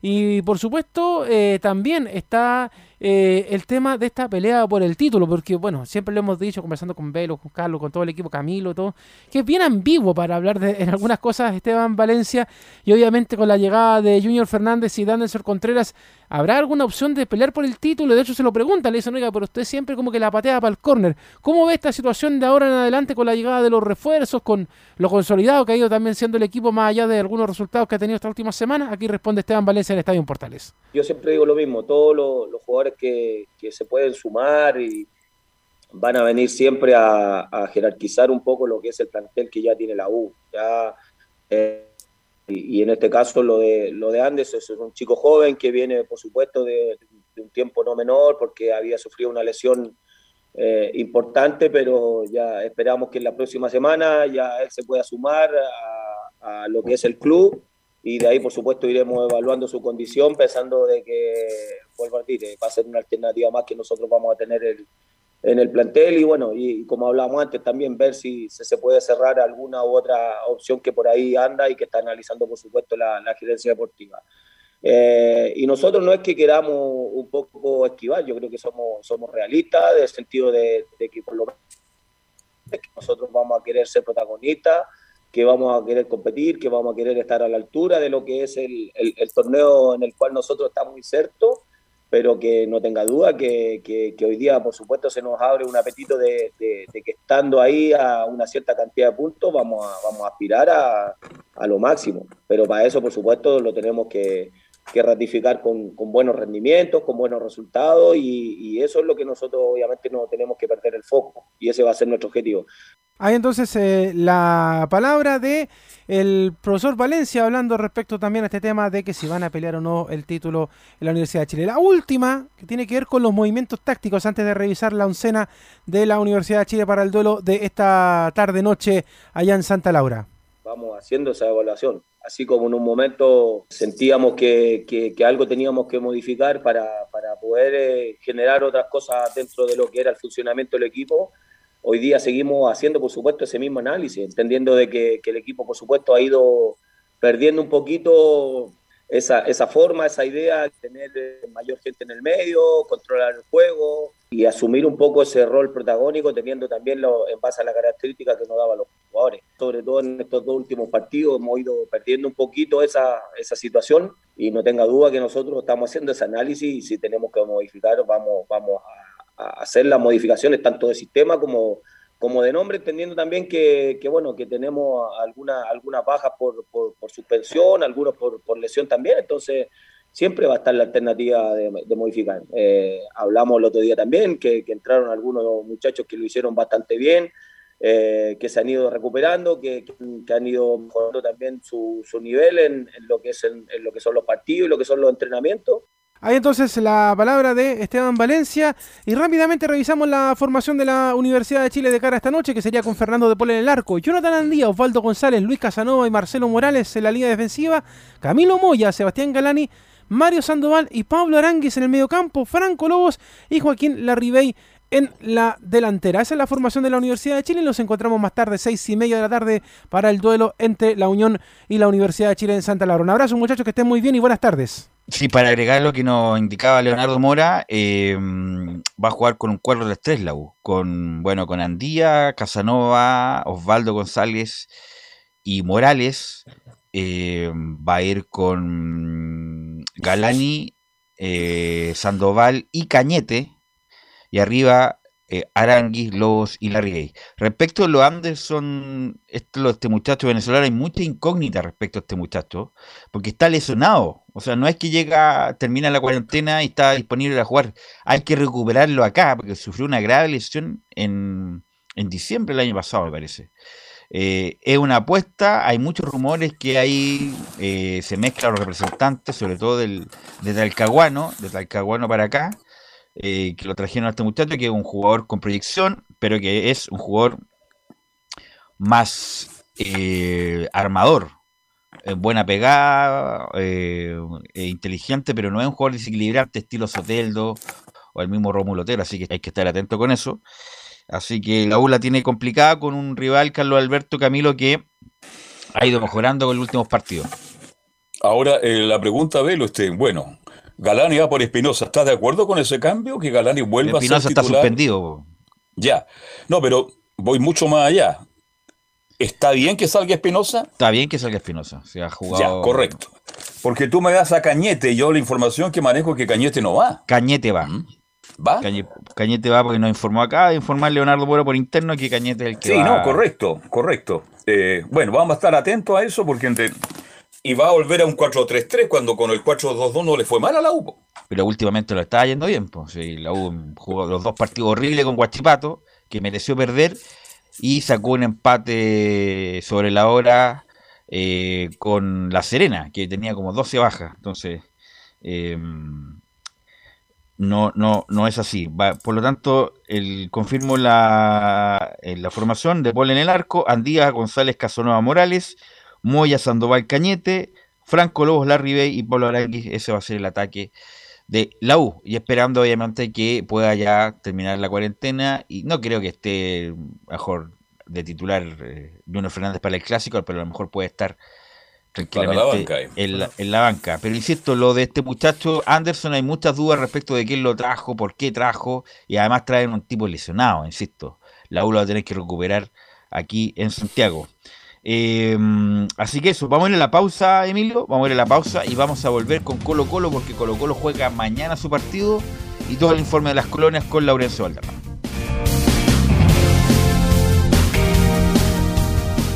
Radio Portales le indica la hora. Las 2 de la tarde, 39 minutos. Ahora más que nunca, quédate en casa y disfruta de algo rico sin pagar de más. Somos de la casa, una delicia al paladar. Conoce nuestra variedad de waffles, sándwiches, empanadas de horno y mucho más. Contáctanos vía WhatsApp al más 569 5018 3008. Atendemos todas las tarjetas de crédito y red compra. Infórmate más en nuestras redes sociales, en Instagram y Facebook. Recuerda, somos de la casa, una delicia al paladar.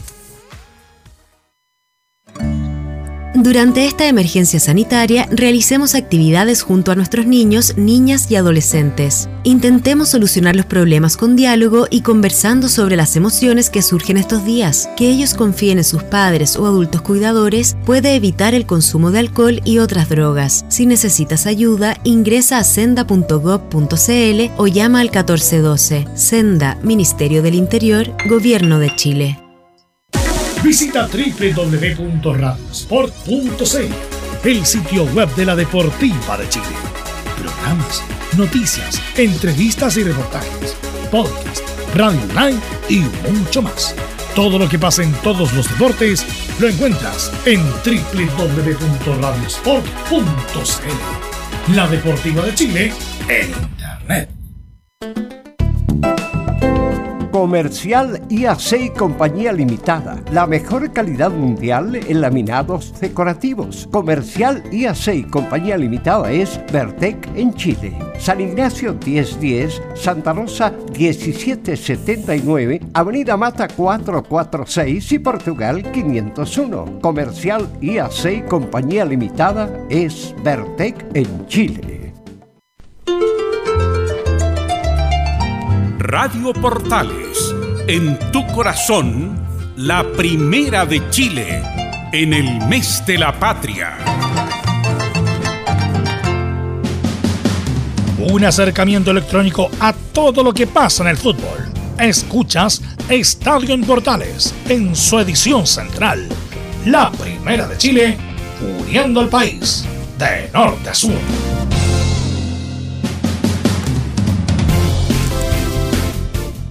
Ok, y vamos con Nicolás Gatica, porque bueno, pasó de todo el fin de semana con la bajada de Ferreira, que tiene muy molesto a los dirigentes de Colo Colo, incluido Daniel Morón, pero tenían este as, o entre comillas, as de la manga, este jugador venezolano que, jugó, que juega o jugaba en Alemania, Nicolás Gatica.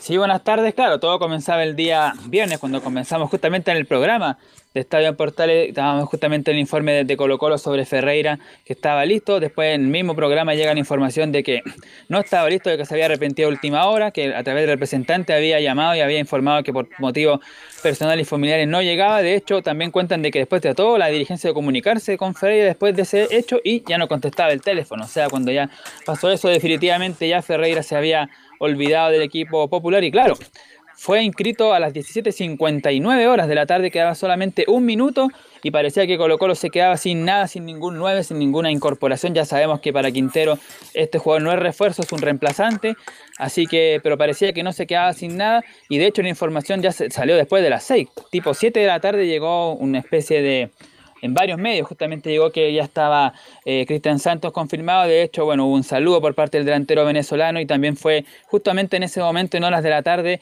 la conferencia de prensa de Morón y Edmundo Beares, que por cierto vamos a pasar a revisar ahora las principales declaraciones de, los, 12, de los dos dirigentes. Ahora, la información que yo manejo, no sé si ustedes la manejan también, que eran 500 mil dólares por el contrato de Ferreira.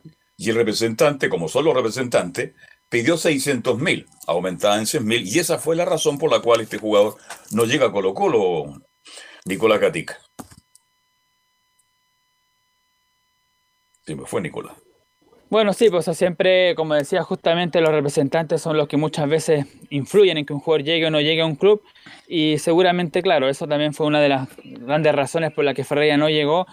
Pero ahora, como se dice, no se va a saber ese tema hasta que quizá el mismo jugador o algún cercano se refiere a él. Pero de no ser así, obviamente no se va a saber la verdad, pero por lo menos, bueno, ya no llegó Ferreira y sí llegó el delantero Ferreira de 33 años, venezolano que ha hecho toda su carrera en Europa, jugó desde los, usted, ¿Cómo se llama el venezolano, Gatica? ¿Cómo se llama? Cristian Santos. Cristian Santos. Es Cristian Santos, claro, usted dijo Ferreira. Cristian Santos Ferreira, el segundo apellido, ya. El punto, el punto es que, claro, o sea, tenía obviamente un, plan B Colo Colo, pero en ningún caso era de los que pretendía, lo visó, me imagino Quintero, pero Camilo no en ningún caso uno de los delanteros que estuviera en el mercado y que el Inter se, estuviera ilusionando para llegar a Colo Colo.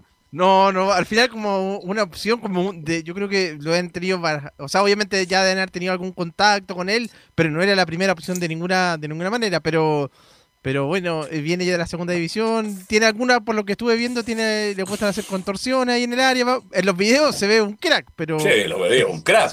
Los representantes preparan esos videos. Ahora, con todo respeto, no es jugador para Colo Colo. ¿ah? Ojalá me tape la boca, pero después de Ferreira, que venga Santos, considero que fue un manotazo de ese. Hay críticas para Morón también, cuidado, que los próximos días van a aparecer esa crítica al gerente técnico de Colo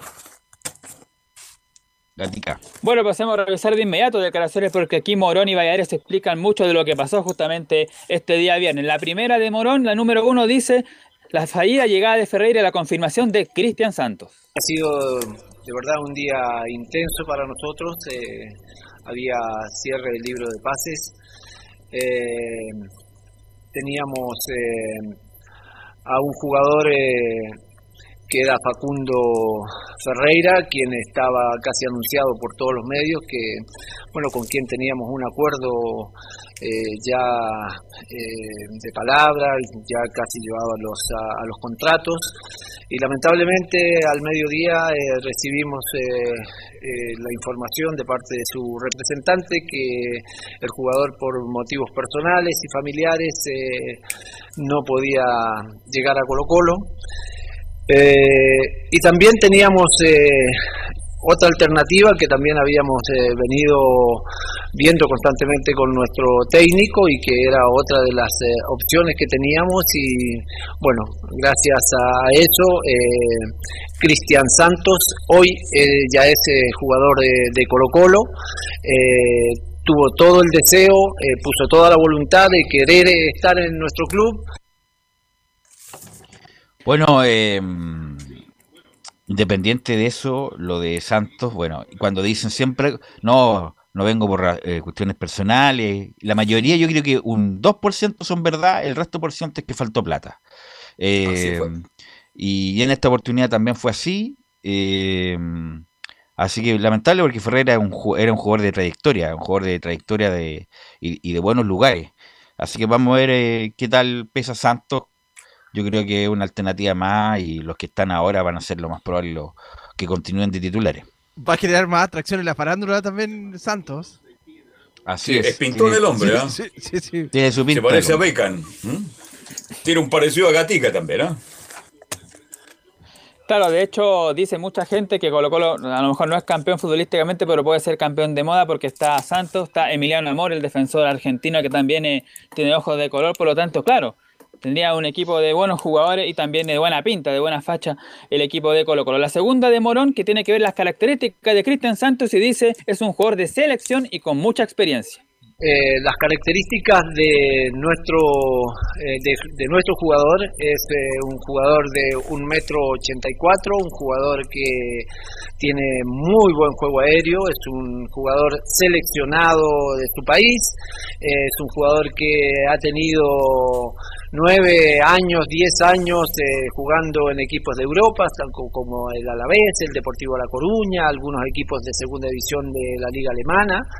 Eh, creemos que traemos a un jugador eh, que no es solamente eh, eh, lo que nos puede brindar en la cancha, sino también lo que nos puede brindar a un camarín joven, que tenemos un gran profesional, un eh, jugador que tenemos las mejores recomendaciones en lo profesional y creemos que ese debe ser el gran aporte aparte de lo futbolístico. Ahí está claro, por lo que dice Morón, lo que espera justamente eh, el cuerpo técnico, el plantel y por qué no decirlo también el hincha. Y que Cristian Santos aporte su experiencia y ojalá, como se veía en los videos, sea un goleador como justamente se daba. Y la última, pero que tiene que ver con este tema de refuerzo, es la que vamos a escuchar del presidente de Colo Colo Blanco y Negro, Mundo Valladares, que dice claramente en la 1 si cree él que, le que Ferreira le faltó el respeto al club. Nuestra intención eh, de extender eh, el vínculo con nuestro entrenador. Creo que mm, ha hecho cosas eh, importantísimas de, dentro del, del club. Llegó en un momento muy difícil de la institución y de acuerdo a todo el trabajo que él ha hecho, él y su cuerpo técnico, hoy nos tiene en un lugar de privilegio. Entonces, cuando uno tiene un entrenador de esa categoría o un cuerpo técnico de esa categoría, lo menos que quiere, lo, más que quiere es retenerlo. Y créeme que eh, nosotros también queremos retenerlo, seguramente eh, vamos a tener conversaciones, ya he tenido conversaciones personales, yo con el personales, eh, no a nivel de institución, pero personales, y que luego seguramente las vamos a extender para empezar a buscar este, este matrimonio que sea a largo plazo.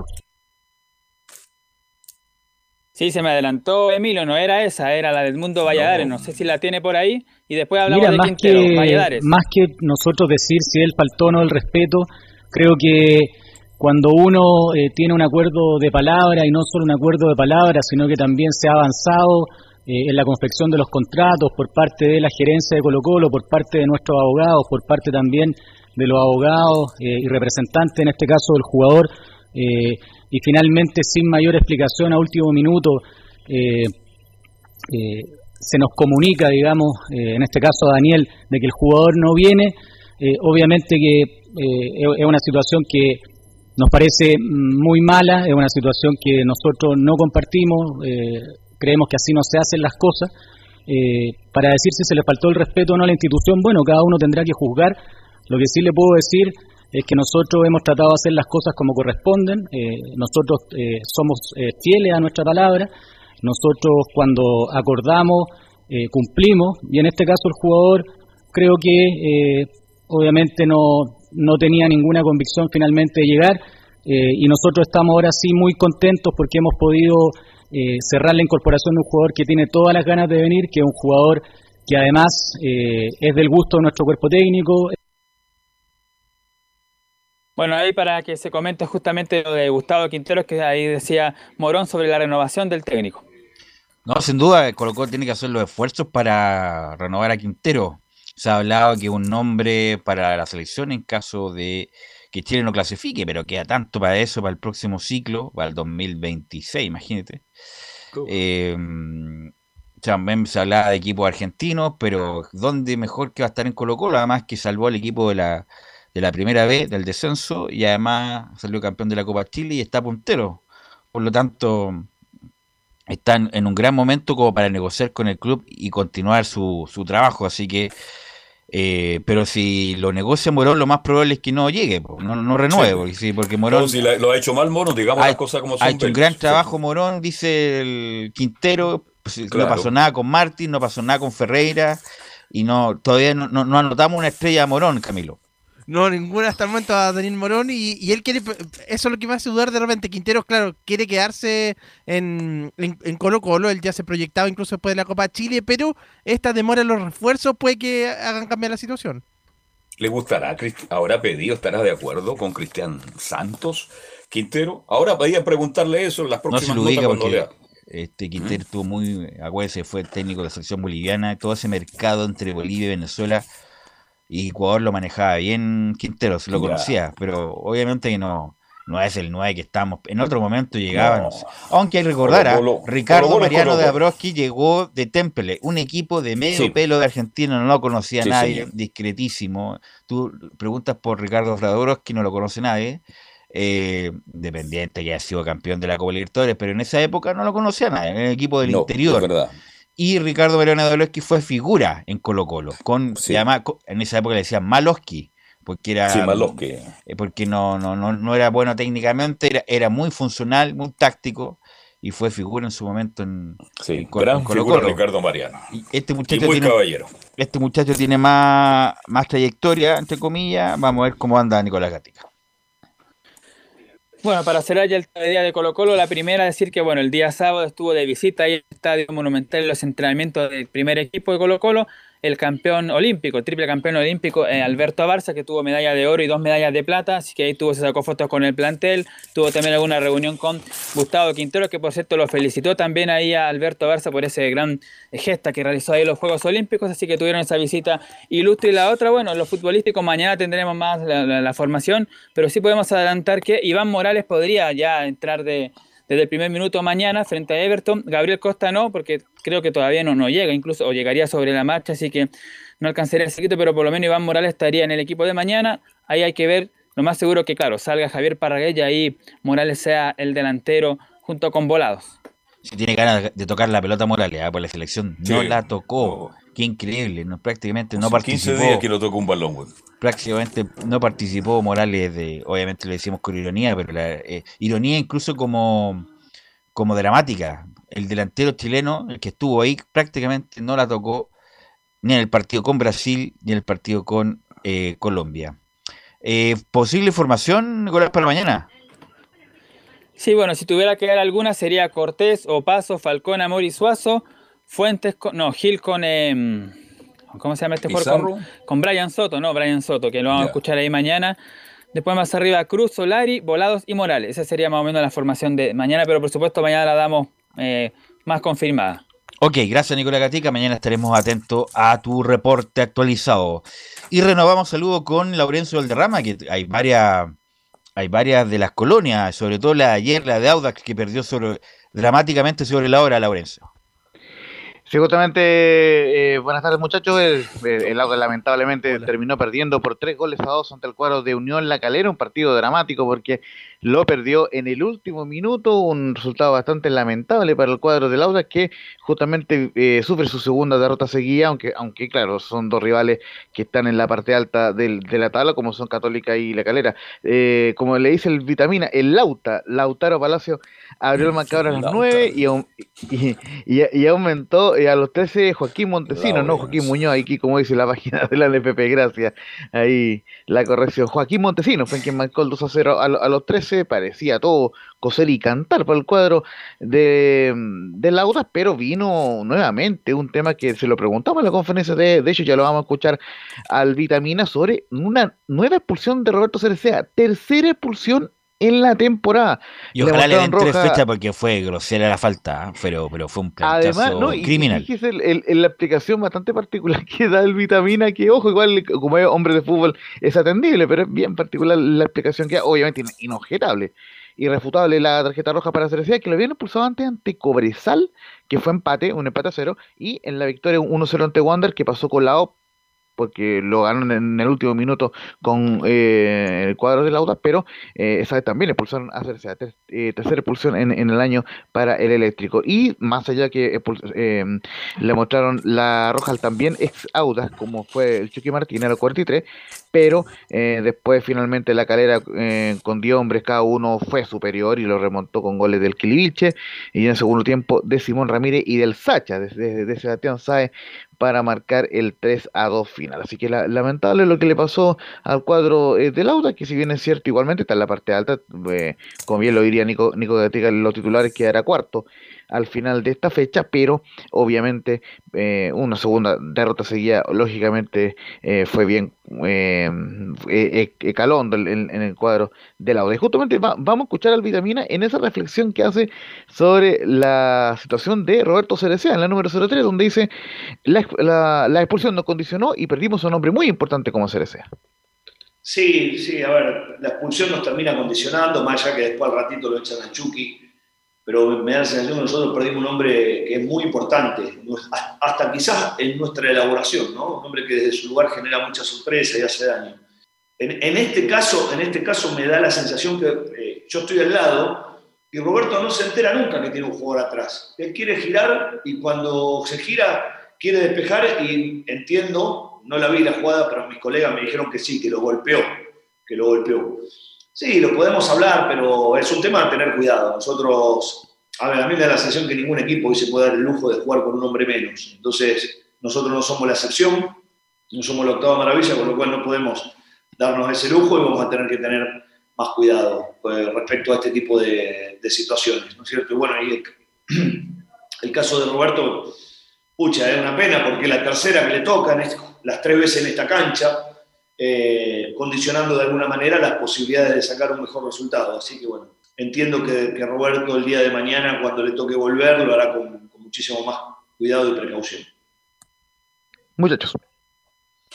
Bien, lamentable, buen jugador, sí, es verdad, es verdad que también en el fútbol, por el lado de, de CRC ahora genera mucha salida, muy limpia y siempre está habilitando, pero bueno, no sé quién lo va a reemplazar en el próximo partido.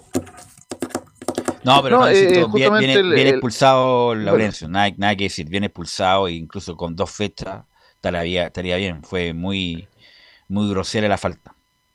Sí, el jugador que suele reemplazarlo es Oliver Rojas. El, el, tema, que lo explicaba también Vitamina en medio de la conferencia, que Nico Fernández, que es el habitual reemplazante de eh, Roberto Cerecea con por la lateral izquierda, se lesiona. Entonces no, no tenía un lateral izquierdo como recambio el técnico Vitamina Sánchez. Entonces, lamentablemente, bueno, se, se, se juntó todo para, para el cuadro de Lauda, que bueno, no era el tiempo. Eh, más adelante revisaremos otras. ¿Cómo anduvo Monte? Del, mm, Montesino estuvo bien, tuvo un primer tiempo muy incisivo, se perdió un par de goles.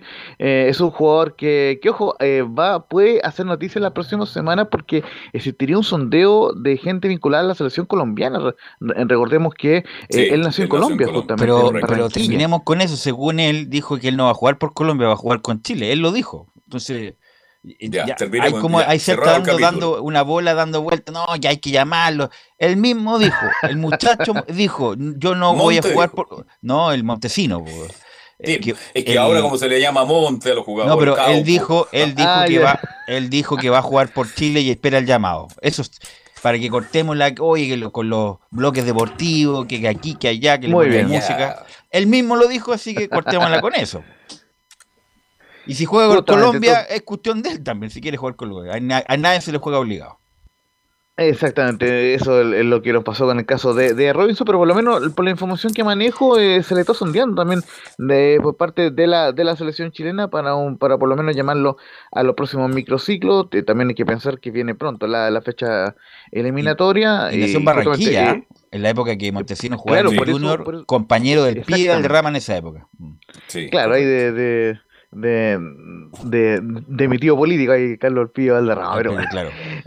Oye, eh, lo otro que te quería mencionar es que el muchacho Cornejo, eh, ese es el, el que vino a la U, es el hermano, porque el Sí, Cornejo que juega en. Auda es, es para llamar a la selección. Oye, qué, bien está jugando. Cornejo, arriba en la U, timorato, tímido, eh, las perdía todos los balones. Y con justicia fue de- declarado prescindible, más bien no le renovaron el préstamo, ni siquiera le- eh, acudieron a, a comprarlo porque hizo una muy mala campaña en la U como volante central y ahora en Audax, eh, donde a lo mejor no tiene la presión y, y juega con más respaldo, la verdad hay que decirlo, está jugando bien Cornejo, Fernando Cornejo.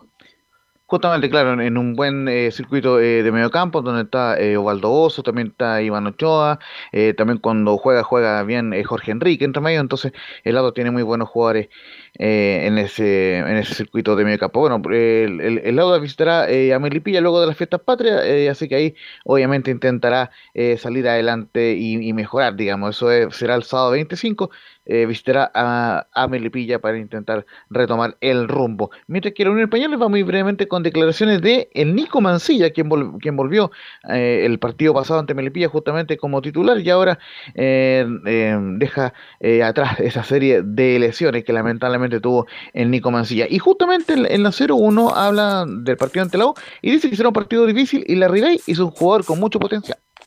Bueno, sí, eh, va a ser un partido difícil, eh, muy duro, pero sabemos que tenemos nuestra, nuestra herramienta para poder sacar un, un buen, un buen partido adelante y conseguir lo- los tres puntos, que es lo que, lo que más queremos. Bueno, es un jugador de mucho recorrido, eh, internacional, eh, tiene mucho potencial todavía y se ha demostrado por lo que ha hecho en el campeonato y bueno, va a ser un, un duelo muy, muy duro, pero como te decía anterior, nosotros tenemos nuestra herramienta para poder eh, frenar a ellos con, con lo que tienen, así que estamos muy mentalizados en eso, todo el equipo en, en sacar un buen resultado. Y la última que vamos a escuchar en honor al tiempo eh, habla de, de- de la novedad que tiene Unión Española en la situación, como es Brian Ravelo, que entró por primera vez a la lista de citado el refuerzo, eh, el jugador eh, formado en Colo Colo, que viene desde el fútbol griego, y justamente la 03 dice, a Brian Ravelo lo conozco hace bastante tiempo y será un aporte. Bueno, sí, a Brian yo lo conozco hace bastante. Estuvimos, coincidimos en, en un par de selecciones menores y sí, obviamente va a ser un aporte totalmente.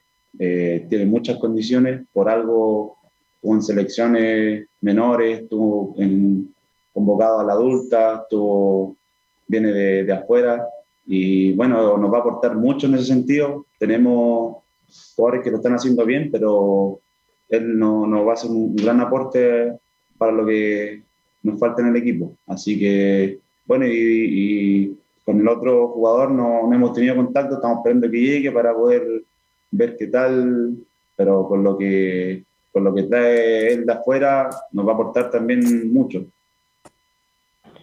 En esa última se, eh, refería al peruano José Hurtado, que recordemos eh, vendrá después de las fiestas patrias al cuadro de la Unión Española, por lo menos para integrarse, porque tiene que todavía cumplir la cuarentena y viajar para Chile. Eh, la más probable formación de la Unión repite eh, la formación que goleó 3-0 a Melipilla en la fecha anterior, con Diego Sánchez en portería, Estefano Mañasco, Jonathan Villagra, el mencionado Nicolás Mancilla y Marcelo Jorquera. Ojo que está recuperado eh, Juan Pablo Gómez, así que ya es, será alternativa en la Unión. En el medio campo, Ignacio Núñez, Víctor Felipe Mendel, capitán, e Ignacio Lemo, y en la delantera, Diego Acevedo, Cristian El Chorri Palacio, el máximo goleador de la Unión, y Bastián Yáñez. El árbitro será Manuel Vergara y en el bar estará Cristian Rojas. Muchachos, transmisión hoy día desde la CM. Ok, sí, Bastián Yáñez, el jugador eh, a seguir en la Unión Española. Muchas gracias, Laurencio. ¿Algo más, Camilo, Carlos Alberto? sí, recordarlo la transmisión de, esta tarde, por partir de las 18.30 horas por la señal digital, 19 horas por el 1180M. Así es. No, yo destaco el triunfo de Wander, segunda historia del equipo de Wander, pero muy lejos todavía de salir de esa zona y a lo mejor no le va a alcanzar, pero por lo menos volvió a ganar Wander. Gracias a Emilio Freisa por la puesta en el aire. Nos encontramos en la tarde para la transmisión del partido de la Unión con la U y mañana la edición central de Estadio en Portal. Muy amable.